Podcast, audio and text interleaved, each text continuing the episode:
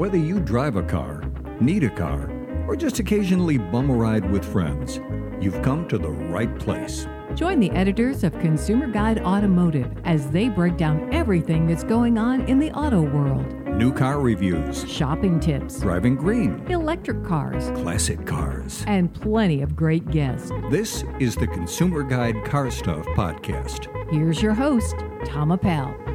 All right, this is the Consumer Guide Car Stuff Podcast, and I am Tom Appel, publisher of Consumer Guide Automotive. Thanks for joining us again today. Hey, please give us a visit at consumerguide.com. Be sure to check out our 2020 Best Buy picks. The list is an excellent starting place if you are looking for a new car or crossover.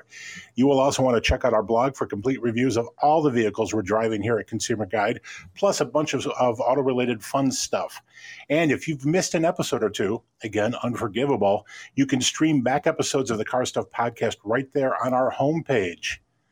All right, let's see who is online with us today. She is the managing editor of Pickup Truck Plus SUV Talk and the driving force behind the Drive She Said blog. She is Jill Ciminillo. Hey, Jill. Hello. How are you? I am tired. Tired. I am. Yes. Why are you tired? I don't know. It just seems like, uh, you know, everything that can go wrong will go wrong lately. Uh, the latest of which was I was filming video yesterday and dropped my phone and it is completely shattered. And I keep cutting myself as I'm trying to swipe. So, uh, yeah, I'm tired. so our goal, our goal of this podcast is to send you seeking information on your phone and to see if you mention blood. Ah, yeah, thanks. Thanks for that. Um, yeah, you could probably get a really good um, blood sugar test right now from my, from my from my fingertips is, is what I'm saying. So yeah, I have I have a date with Apple later today. A date with Apple. Yes. All right. He is the senior editor here at Consumer Guide Automotive. He is president of the Midwest Automotive Media Association.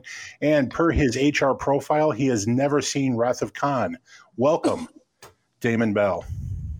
That's true, and I apologize for that, Tom. That seems, given that you're the Star Trek fan that you are, um, I'm surprised that you haven't uh, forced me to watch that movie.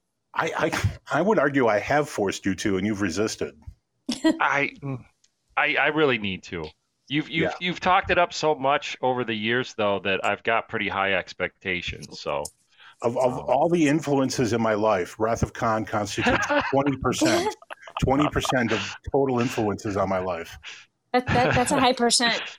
It is. uh, and it's it's drifting towards 21. I'll let you know if it changes during the show. Damon, the All other right. note in your HR file, Damon uses Splenda. I don't know why that's there. that's that's not true. that's not true. All right. No. I, I just really quick, I have a question for Jill. So, it, will that screen be able to be replaced? I, am I- not up on like current smartphone, uh, or do you, or do you have to just get a whole new, I, I or do they have some it's- special Apple proprietary Saran wrap that uh, costs uh, hundred dollars uh, per square foot? Like, uh, no, I think it's going to have to be completely replaced. uh, okay. Bummer. All right, kids. After the first break, we talked to Yuval Steinman. Yuval is the director of product strategy for the strategy for the Hyundai and Premium Genesis brands. Yuval is going to share with us the details of Hyundai's new Ioniq sub brand. You don't want to miss this conversation. And if you want to go back and check about our conversation uh, regarding this, that was episode I think forty three, where we we guessed about this stuff. And if you guys might remember. Jill suggested that the the Ioniq sub brand was going to include blimps, dirigibles, and zeppelins, and you, Damon, suggested submarines and kitchen appliances. Um, and I said that it was going to be electric vehicles. So we'll see who's right. Uh, well, we'll have to go back to the tape because Yeah. that's all on tape, right? Yeah, yeah, Yeah. Yeah, and you listened to that tape to to hear that again, right? yeah. And I I, I think I probably won this. Were one. you were you awake at the time? just just wondering. blimps, dirigibles, and zeppelins? All three. Uh, what's the difference between them? I don't know the spelling. Okay. probably the price. Doesn't a zeppelin Sure. sound expensive? Yeah. Yeah. Hey, Damon. Yes. Nissan. Nissan made some noise this week. They did. Uh, just uh, Tuesday evening, I believe, they took the wraps off um, something they've been teasing for a while, and that's the Z Proto concept. Um, now, that's the proto means prototype, and Z should be familiar to anybody who's familiar with Nissan. That's their uh, long running sports car. So the Z Proto is uh, a concept, but I think a very thinly designed, uh, I'm sorry, thinly disguised version of a next generation production Z sports car. Yeah, no, I had protozoa written down. That's wrong, obviously. that is wrong. You got uh, things transposed. Yes. Okay. Yeah, um, this... but it's it, it, interesting for a, a, number of reasons, and you know we've had the conversation. Uh, you and I have had the conversation that, and it's no secret that sports cars are not the strongest market segment as as things shift uh, have shift and have shifted and continue to shift toward SUVs, and many of the recent sports cars uh, that are, you know, in that say thirty thousand dollar to fifty thousand dollar accessible range. Uh, the manufacturers that have introduced those have teamed up with other automakers. Uh, case in point would be the latest generation Miata.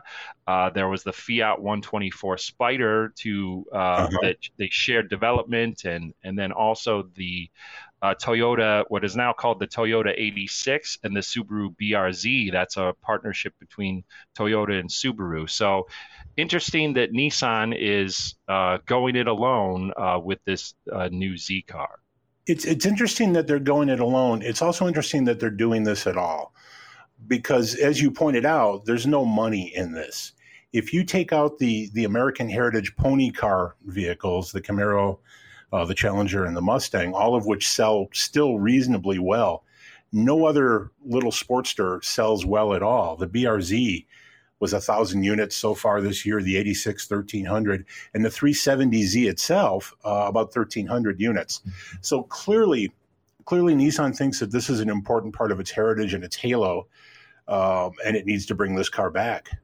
Yeah, and and uh, they're they're doubling down on that too. Uh, it's it's interesting that in 2020 this is uh, cause for celebration, but it's notable that Nissan is offering, or, or, certainly the production vehicle will have this, and that is a manual transmission, which amazingly is not a given in a sports car anymore. Right. Uh, the new Toyota Supra doesn't have it. The new Corvette doesn't have it.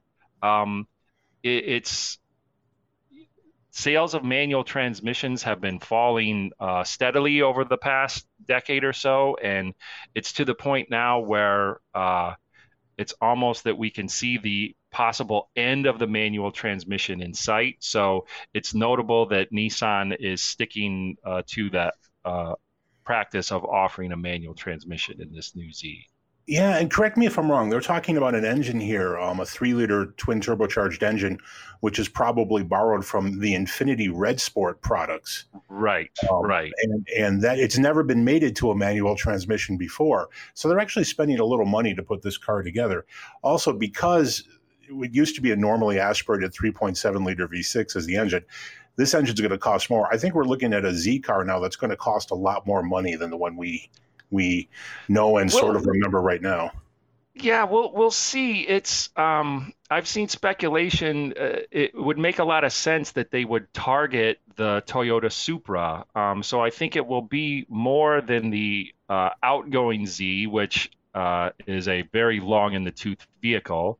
Um, right.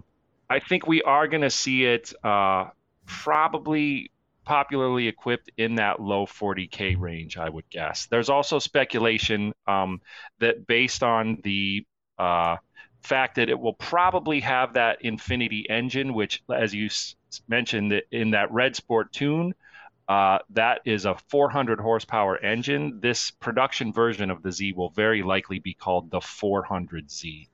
And so, one quick point about that a Z car with 400 horsepower. Uh, yeah. If you'll, re- and, and that is kind of almost par for the course now, and it just makes me think of the introduction of the first Dodge Viper way back in 1992.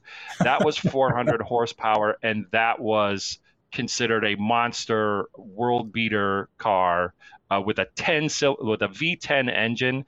Now we've got a V6 that makes 400 horsepower. Jill, you wanted to say something?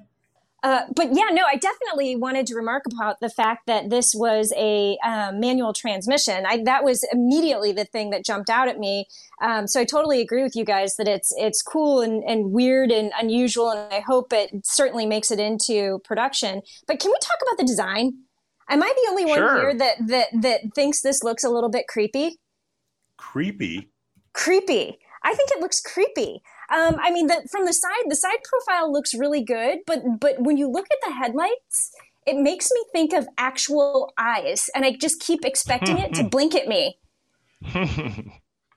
I, I like it. I like I like that it's it, it's clean. Um, I've seen some discussion of the grill being a little overwrought, but overall, I like that it's not that that the there's some fairly organic shapes and it's not too aggressive. We should also mention too, uh, I think Nissan is loath to say retro design, but there are plenty right. of uh, not tips of the cap to previous generation Z cars. The one that's most interesting to me is the tail lights, and that is yeah. a clear uh, tip of the cap to the 300ZX of the yeah. early 90s, I believe. So that it's interesting that early 90s is now long enough ago that that's a oh, heritage design cue. It's it's classic yeah i think we can attribute jill's anthropomorphizing the uh, car to the blood loss related to her broken phone that, that could be that could be but i mean I, the, it's just a very striking and and maybe I'll warm up to it. But I mean, the whole front profile is just very striking with the grill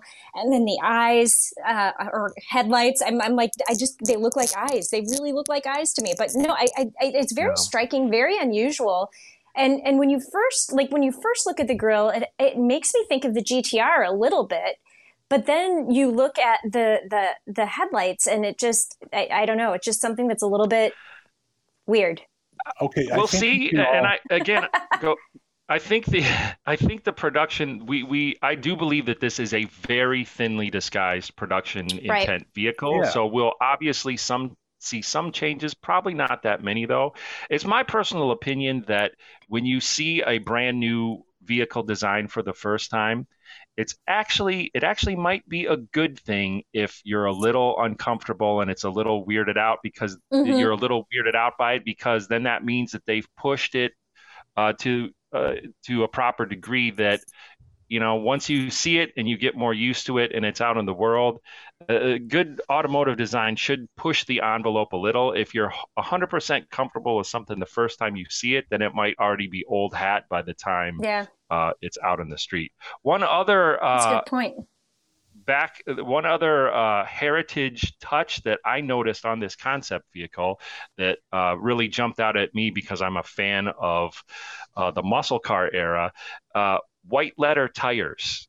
Yeah. there are there are Nissan Z uh, there's Nissan Z lettering on the tires of this, and it just made me think of like the good old days of the late 60s and very early 70s where you had the Goodyear Polyglass GT tires that was kind of standard equipment on muscle cars of the day. Um, and I've seen that uh, kind of burble up again in, in Japanese aftermarket uh, tuner vehicles. So I think it's an interesting detail that they've added. It's a little weird that it's the, the name of the car and not the brand of the mm-hmm. tire. An interesting touch on the uh, concept vehicle, this Z Proto, I don't think that's going to make it to production, but who no. knows? I, if we're talking about influences on my life, uh, if, if Wrath of Khan got 20%, then the 1979 Pontiac Trans Am gets 15%. Uh. and, and that car made wonderful use of raised white letter tires. So I think that yeah. uh, that's pretty cool too. Also, we can thank our lucky stars and the designer of this vehicle that there's a particular phrase that is not used in this press release at all. And do you know what that is? Mm, I should, but I don't. V motion. We are not discussing uh, yeah. Nissan's trademark V motion grill, which, uh, you know, uh, I've had enough of the V motion grill. I'll be honest. Uh, oh, really? Huh. I, I don't know. It's, it's I mean, evolved nicely it looks just fine. I'm sick of styling elements being branded. It's really my problem. Yeah, and again, the you know the uh, the a, a given brand's sports cars, they always kind of set a a distance apart from the rest of the model lineup. You wouldn't sure. want the grill that's on the you know Nissan Rogue on the Z car, just as just like you wouldn't right. want a Traverse grill on a Corvette. So uh, they're usually they're usually their own thing, and they also have their own heritage to uh, uh, adhere to as well. So okay, I read this stuff too, but do you guys remember when we might actually see a production car? They haven't said. I oh, okay. uh, speculation is is that it, it could be 2021 uh, as a 2022 model, and that seems that seems fairly likely to me. Okay, so we yeah. probably will see something late next year that is probably called 400Z. It probably won't sell well, but it will probably be very cool. All right, that all sounds good. All right, kids, we're going to take a break. When we come back, we speak to Yuval Steinman of uh, Hyundai to talk about the all new Genesis brand. I'm not Genesis. I'm sorry, the Ioniq brand.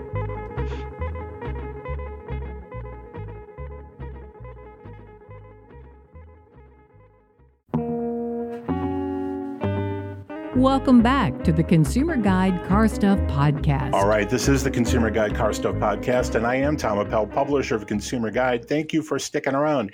Hey, this is the part of the show where I strongly recommend you follow me on Twitter. I am Car Guy Tom, that is car underscore guy underscore Tom on Twitter.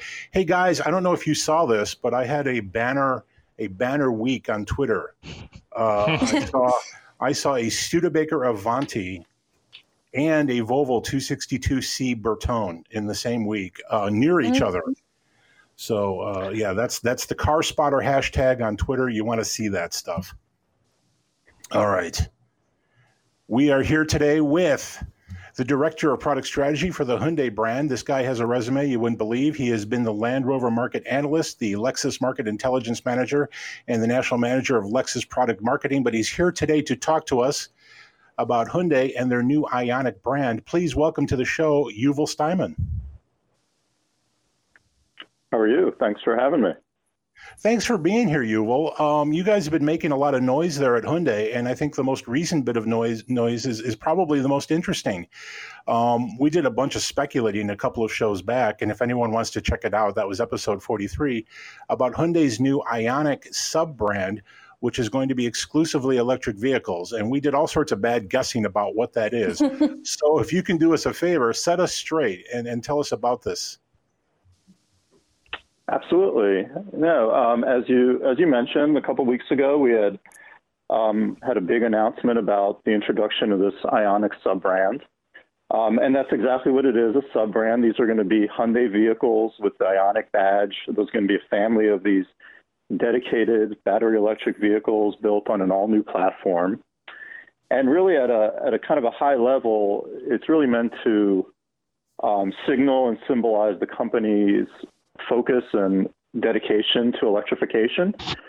Um, you know, we, we've put out some lofty goals on how many we want to sell globally um, in the next few years and long term.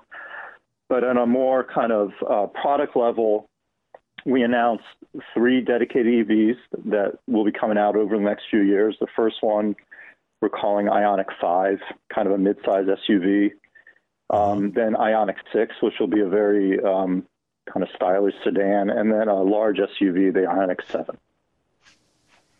So, talk about, and, and I think this is fascinating. I'm kind of a student of marketing, or I was at one point in my life. I, I love that you guys have decided to do this. Why is it necessary for there to be a sub brand to define the electric products? Does this make it easier for you to market, easier for the public to understand what you're doing? Yeah, I think it's a combination of things. I think it's really, um, these are unique. Like I mentioned, an all new platform built um, exclusively for these products. They are going to be different than you know the rest of our lineup. So I think having this name, which, as you know, already exists in, in our first family of Ioniq vehicles, um, carrying it over to these models just kind of emphasizes that the, this is something special. This is something different within the lineup. But like I said, they're still Hyundais. So you'll be able to go into a Hyundai showroom and these will be uh, sold alongside our core products. So, the one point of clarification, and just so we can officially spell this out and make sure everybody understands, this is not, Ioniq is not like as to Hyundai as Genesis is to Hyundai. So, you'll get a Hyundai Ioniq 5, not just an Ioniq 5. Exactly. Is that correct? You know, okay. I'm, yes, I'm, I'm glad I'm glad you asked that because that has been a question we've gotten a lot. Um, Genesis is a separate brand they're going to be in their own showrooms. Um, you know, it's this is part of the Hyundai family, but it's a sub brand. So a good analogy is like we have our N brand vehicles; those are considered sub brands. Mm. That's probably a good uh-huh. comparison. Okay. No, that makes a lot of sense. I, that was one of the things we speculated about a lot about is like, is it Ioniq, which will be completely separate, like Genesis, or but now so it will have a Hyundai logo. It'll be in the Hyundai uh, dealerships, and it'll just be like the Hyundai Ioniq Five. Exactly, exactly. Hyundai's, okay. but a little bit a little bit unique under the Hyundai umbrella. So, awesome. quick question for you then. We've talked about, or you mentioned the five, six, and seven, and I guess we'll see those in those orders. And I, and I want to get back to those vehicles. But what happens to the current Ioniq? Mm. We're still selling it, and we still plan on selling it. Um, you know, it came out, I think, 2016 and that was unique in its own right, as as you guys I'm sure know. It was uh-huh. kind of the first vehicle had three powertrains. We had a, a dedicated EV, a hybrid, and a plug-in, and we continue to have those today. So that'll um, you know continue continue to be sold under the Hyundai brand. Now, you guys have suggested, or, or I think Yuval, you were quoted as saying that that Ioniq will not include hybrids or plug-in hybrid vehicles. It'll just be pure electric vehicles. Will there be other Hyundai models that might be hybrid or or uh, plug-in hybrid? Absolutely. I mean, we have, for example, Sonata Hybrid. Um, you guys are probably aware the the global reveal of the new Tucson was earlier this week, and they uh-huh. talked about hybrids and plug-ins for that model. So, um, you know, electrification is is in our future. Um, it's going to be pure EV on this new EV platform for these Ioniq vehicles, but it's going to be throughout the whole lineup in a variety of ways. Interesting. Damon and I have spent some time talking offline about the the nature and and and purpose of branding things electric and how this is an interesting transitional period and how these brands may not last that long depending on how quickly we embrace electric vehicles and entire product lines become electric. Do you see the Ioniq brand as something of, of just a, a stair step, or do you think it has uh, legs to last a long time? No, we're we're committed to this brand, and again, these are just these vehicles are just the beginning. And again, it's it's it's meant to um, symbolize the direction of the of the company in a way, kind of at a high level. But I think you make a good point. I think there is value in separating a little bit because we are in a transition, and um, I think people need to understand that these vehicles are unique, and, and the branding is one way to communicate that. Can you walk us through the five, six, and seven? Tell us a little bit about those vehicles and, and when we might start seeing those in showrooms. Yeah, absolutely. Um, uh, so the five, uh, as I mentioned, uh, classifying it as as midsize SUV. I think the the rough footprint is you know the Tucson size. Um, the, we had a concept that debuted, I think it was last year, um, at an auto show called the 45 concept, and you're going to mm-hmm. see a lot of styling cues from that concept in the Ioniq 5. Uh-huh. Um, and that's um, I believe we announced it's going to it's going to launch next year. Um, uh, Ioniq 6 is, is the year after that, and we had a concept earlier this year um, called Prophecy. A very that is, kind of that is a great looking car. Yeah, it got it got a lot of great buzz. A very exciting concept. So you're, you're going to see cues from that in the Ioniq 6. And a little bit later, I don't think we've announced exact timing. The Ioniq 7, and um, that's that's going to be we're calling a large SUV. Um, so that'll really be something to round out this first set of vehicles. Um, and I think really going to um, hit at the market. As you know, in the United States, those kind of, of crossovers are very, very popular. Can you talk a little bit about the buying experience for electric car buyers? Clearly, uh, maybe I'm wrong, but it seems clear that that electric car shoppers are different than conventional car shoppers, at least right now. I think they're still safely categorized as, as early adopters. Um, what what is it you're doing with your dealers to get them ready for this? And will there be separate parts of the showroom that are dedicated to this? Will every dealer get an Ioniq franchise if it is a franchise, or be selling those vehicles? And, and then finally, what are you doing about distribution nationally? So no, that's that's a very good question. I mean, I, as I mentioned, these are going to be Hyundai, so they will be seen um, nationally in, in Hyundai dealerships.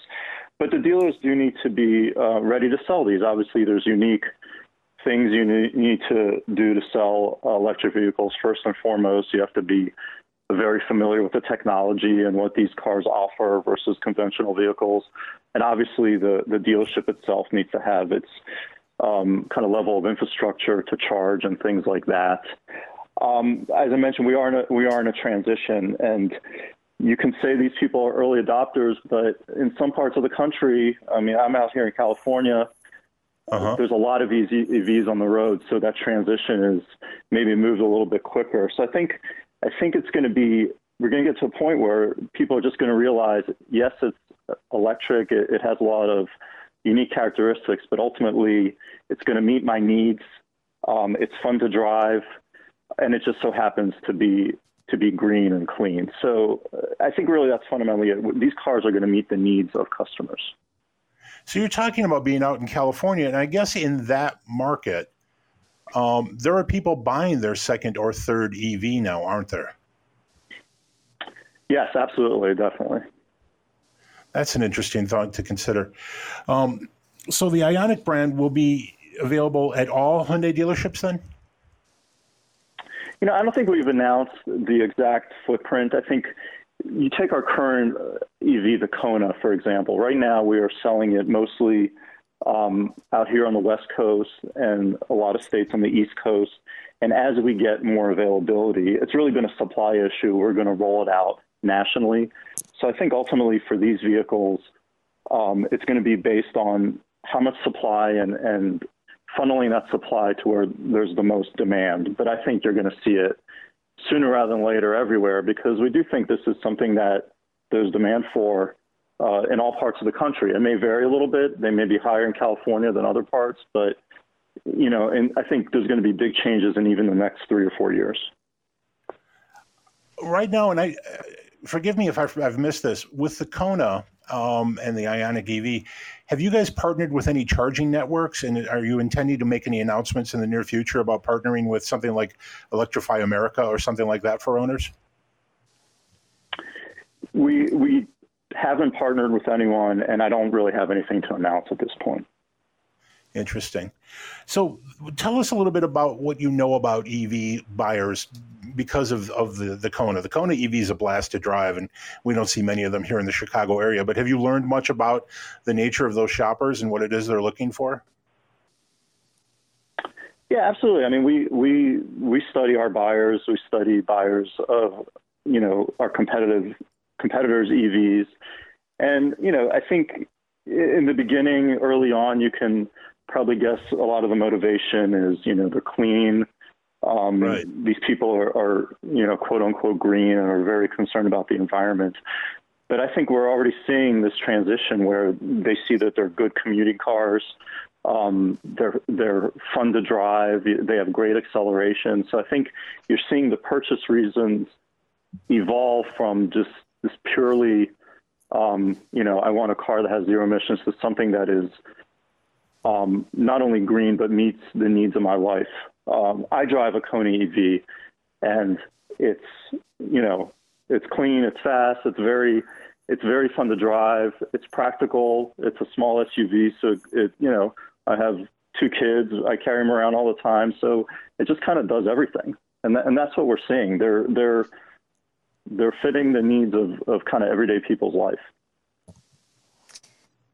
Well, and I have a, a couple questions for you on charging. Um, so, like, first, um, can you can you tell everybody whether you will be using the CCS or the CHAdeMO? Uh, I think that's how you pronounce it. Charging capability.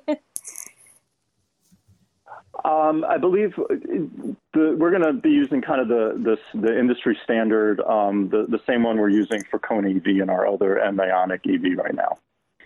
Okay, so that, that makes sense. And then, are because you're moving towards um, an all electric um, sub brand, will you then also offer people? Because I know some automakers do this, where when they buy the Ioniq, they can for six hundred dollars or something like that, they can have you. Um, you you will also install like a level two charger. Um, yeah, will they so be able to do that for you? Uh, uh, sorry, I don't mean, didn't mean to interrupt you. Yeah, so we we partnered. Um, you know, you can go on our website and uh, you know with Amazon Home Services.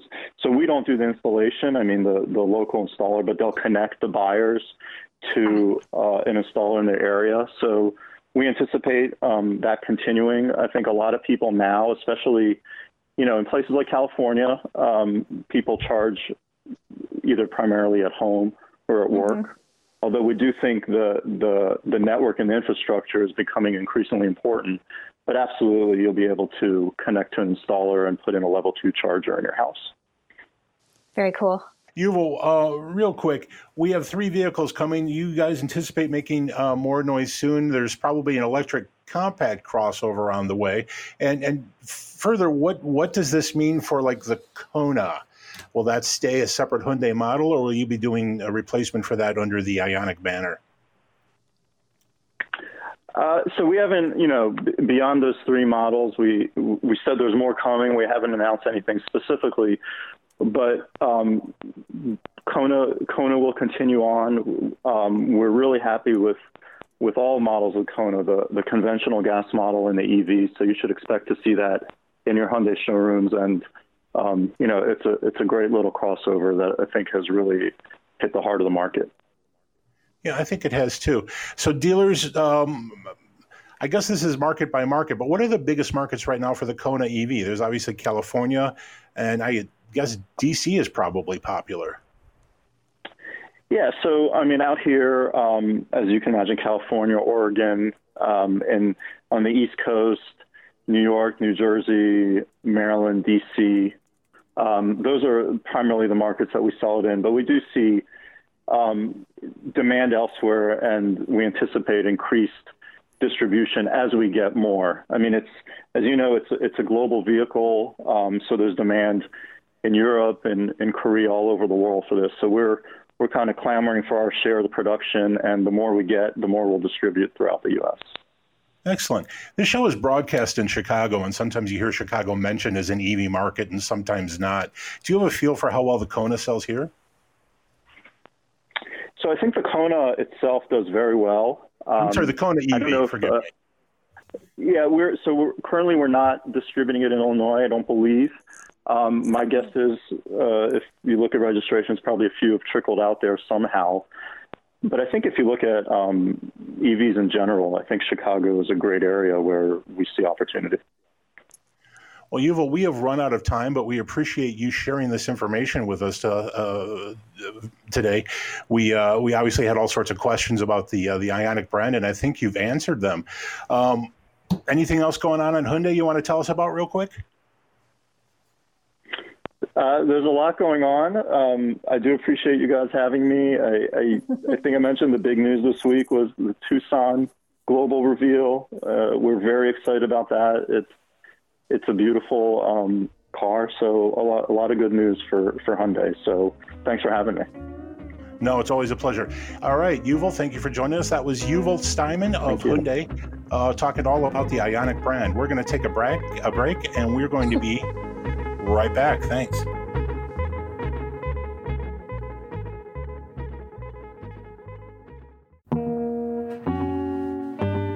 Welcome back to the Consumer Guide Car Stuff Podcast. All right, we're back. This is the Consumer Guide Car Stuff Podcast, and I am Tom Appel, publisher of Consumer Guide Automotive.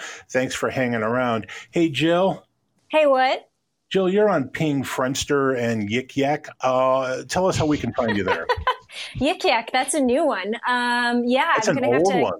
Oh, I was like, I'm going to have to go get on that because I have never heard of it before. Um, no, I am on uh, all of the, the various and sundry social media, and I typically just use my name because I am the only Jill Ciminillo that currently exists. So you can find me, um, Jill Ciminillo, all one word, J I L L C I M I N I L L O. And uh, if there is ever another Jill Ciminillo, I will still be unique. I'd just like to put that out there. And I've managed to grab all the, the social media handles. So, so sad for whoever might follow after me. wow, that, that almost sounds vindictive. Uh, it didn't mean to be vindictive. And you don't know you don't know who your nemesis is yet. Uh, no, I do not know who my nemesis is. Though I do have to say, and I don't know if it's because of this show or I'm just awesome. Um, I have gotten uh, a couple new followers on Twitter recently, so I just want to say thank you for for giving me a follow. I usually talk mostly car stuff. I suspect it's not the awesome thing, so yeah. it's totally because of the show, so thank you. Uh, Damon, you are only available on Friendster. Tell us about it. Uh, Friendster. Friendster. I don't know what Friendster is. I actually think oh, I know what... have an account there. Oh. Huh. of course you do. Of course you do. No, I am on. I am on Twitter, and my Twitter. handle is Damon Bell likes cars. All right, so people should uh, follow both Jill and Damon these various sundry social media outlets. right. Guess what time it is, kids? Quiz time? It is quiz time, and I appreciate I appreciate the elevated level of excitement that uh, I have a good quiz for you today. Hey, the Car Stuff Power Quiz is sponsored by Tom Appel on Twitter. For fun on Twitter, follow Tom. Damon, remind me to bill me for that. Ten cents. Uh, you to bill yourself? Yeah, that's 282 bucks for that sponsorship. Uh, okay. Does that go into like an escrow account or something or I don't know. I think I literally moved it from my pocket to my wallet. Um Okay. All right, it is quiz time. Today's quiz is base prices. I hope you guys oh. are ready. Okay. All right. Um, Jill, you go first. All right. You're you're actually keeping track. You didn't ask us who's going first. I am. I'm super I'm gonna, impressed. I'm going to be more responsible about this moving forward. Jill, which of the following is less expensive? Is it the Cadillac Escalade ESV Luxury mm-hmm. or the Porsche Panamera? Ooh. That's the, base, that's the base base Porsche Panamera. Base base, uh, base base. That very disparate vehicles there. Um, I'm I'm going to say, and you're asking me which is more expensive? Least. I need least, least expensive. expensive. Uh-huh. I'm going to say the the Panamera is least expensive. All right, Damon. The same question to you. Uh, is the Escalade the 2021? I should have said the new that. One? These are both these are both 2020 vehicles. 2020. 2020. And sorry, give me the the it's base Panamera and then Escalade. What's the Escalade trim level? It is Cadillac Escalade ESV Luxury, and that would be two wheel drive if it matters. I know that those are super expensive, so I think I'm going to agree with Jill and say and say Pan, and say Panamera is the cheaper. No, but it is close. The Cadillac oh. is eighty five thousand ninety dollars. Oh. The Panamera oh. is eighty eight thousand five hundred and fifty. Uh, the score is zero zero. mm. Okay, we All are right. off to a great start. Hey, Damon. Yes. Which of the following is less expensive? Is it the Honda Accord Touring 2 liter or the Honda Ridgeline Sport all wheel drive? Ooh. So that is the mm. top line Accord mm-hmm. or a mm-hmm. fairly base um, Ridgeline with all wheel drive. Wow, that's a good question. Ah, I, oh, boy. I'm gonna go against my gut and oh boy, I I'll go against my gut and say the Accord. I know is, that pickup trucks are expensive. Okay, right. Jill, yeah. same question to you. And and I have the opposite opposite gut reaction, so I, I will do the opposite as well, and I will say the the pickup truck, the Ridgeline okay, you're going to be annoyed by how close this one is. The Accord is thirty-seven thousand three hundred and thirty-five dollars. The Ridgeline Sport all-wheel drive thirty-seven two hundred and sixty. Jill gets a point. Ah, By a nose. should have Alright, gone well. with my gut. Jill, this one should be super easy. Uh, Jill, Which, which, of the it's not going following to be easy. which of the following is less expensive? The 2004 Cadillac XLR at retail or the 2020 Cadillac Corvette Z50? Or no, sorry, just the base Cadillac 2020 uh, Chevrolet Corvette. I'm sorry. I wrote So- Cadillac. I'm messing myself up. So you're saying the 2020 Corvette Yes, versus the 2004 XLR. that's what I'm saying. Oh, Oh. that is sneaky and mean.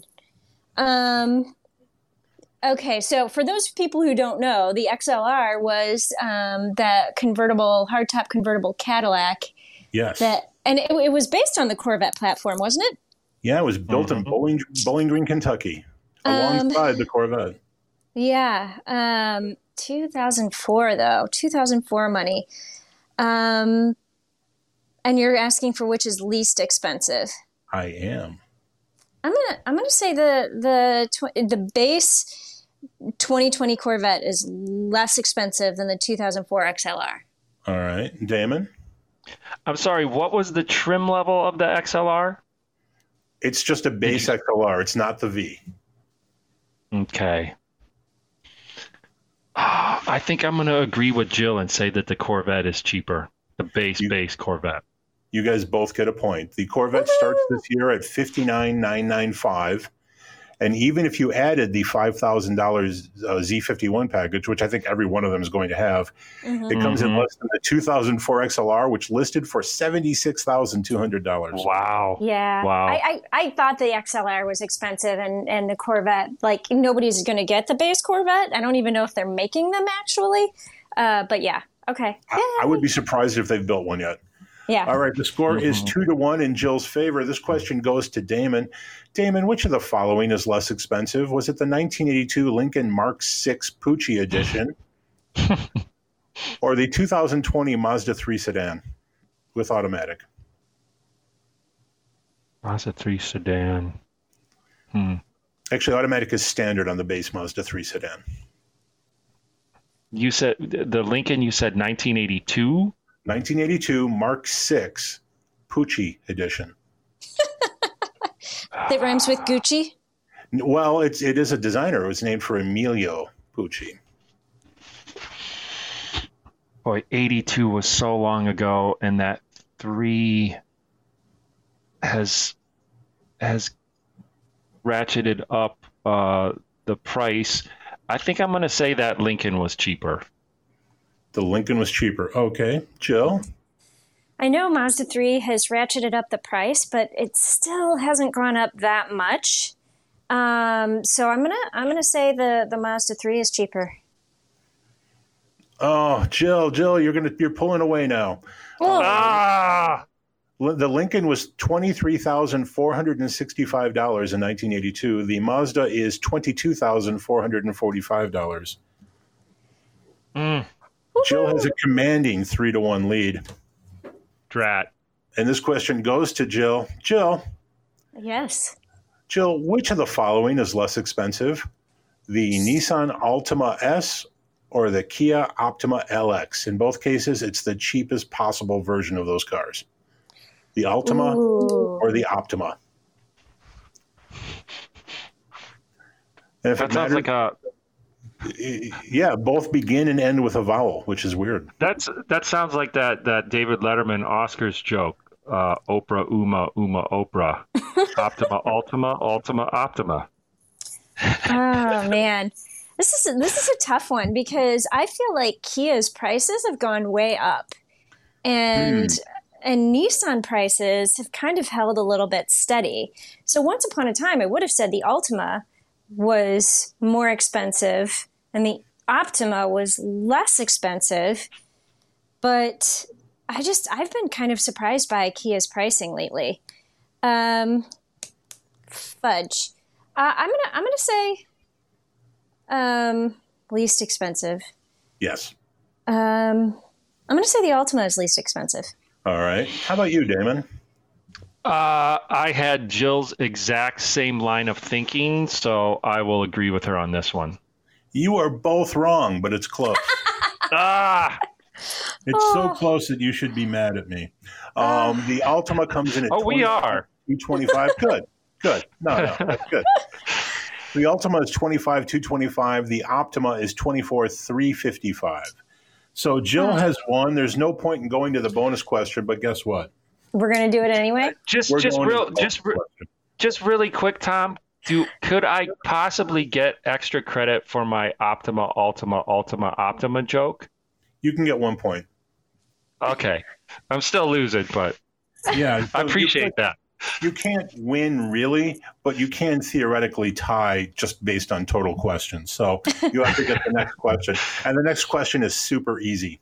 Uh huh. Hmm. Okay, bonus question time. Oh, this will go to Damon first. Damon, which of the following is not ranked among the best cigars under five dollars according to FamousSmoke.com? Under five. dollars, Okay. Yes, best cigars under five dollars according to FamousSmoke.com. One of these is fake. Is it the Arturo Fuente Cuban Corona, the Charter Oak Rothschild, the Alec Bradley Project 40 Toro, or the Happy Stallion Red Leaf Stinger? So I'm sorry. What what do I have? So there's two. You you've made up a fake one, and I have to say I Yeah. obviously have to not choose the fake one and guess which real one is cheapest, or which one No, got no, the no. best. No, no, this is just from the list of best cigars. One of these is fake. Okay. So so I'm picking what was chosen as the best. If it matters, I'm dying to read the list again. All right. Well then go to Read it. it. Okay, is it the Arturo Fuente Cuban uh, Cuban Corona, the Charter Oak Rothschild, the Alec Bradley Project 40 Toro, or the Happy Stallion Red Leaf Stinger? I think that last one is the fake. Uh, and I'm gonna guess that that first one, the Cuban one, is the the winner.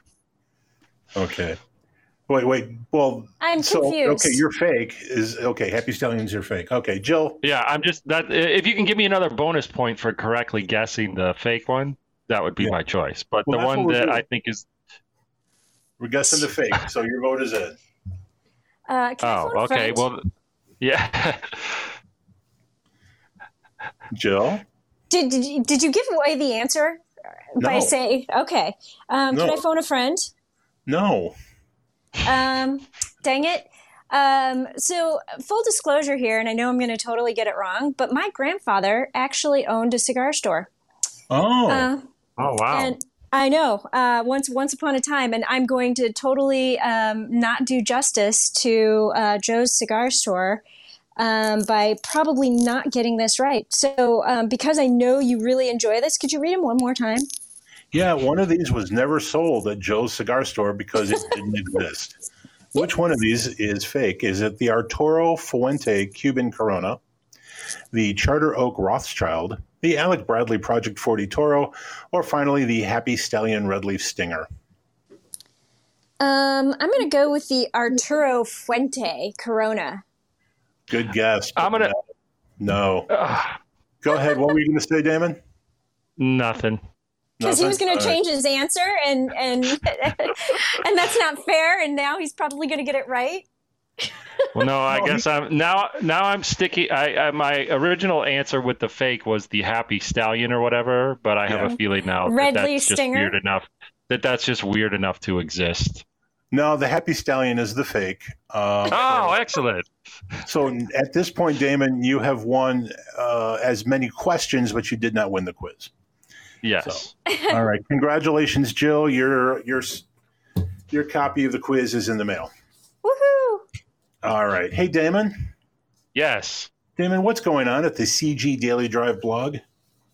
Uh, we've got some great test vehicle reviews this week. Uh, you know, all the coronavirus stuff seems to have kind of delayed the influx of 2021 models into the press fleet. Uh, so we've only seen a handful of 2021 so far, and and certainly that'll be ramping up soon. Uh, but one of the ones we have had so far is a, a facelifted version, uh, mildly refreshed version of Volkswagen's largest SUV. That's the 2021 Volkswagen Atlas.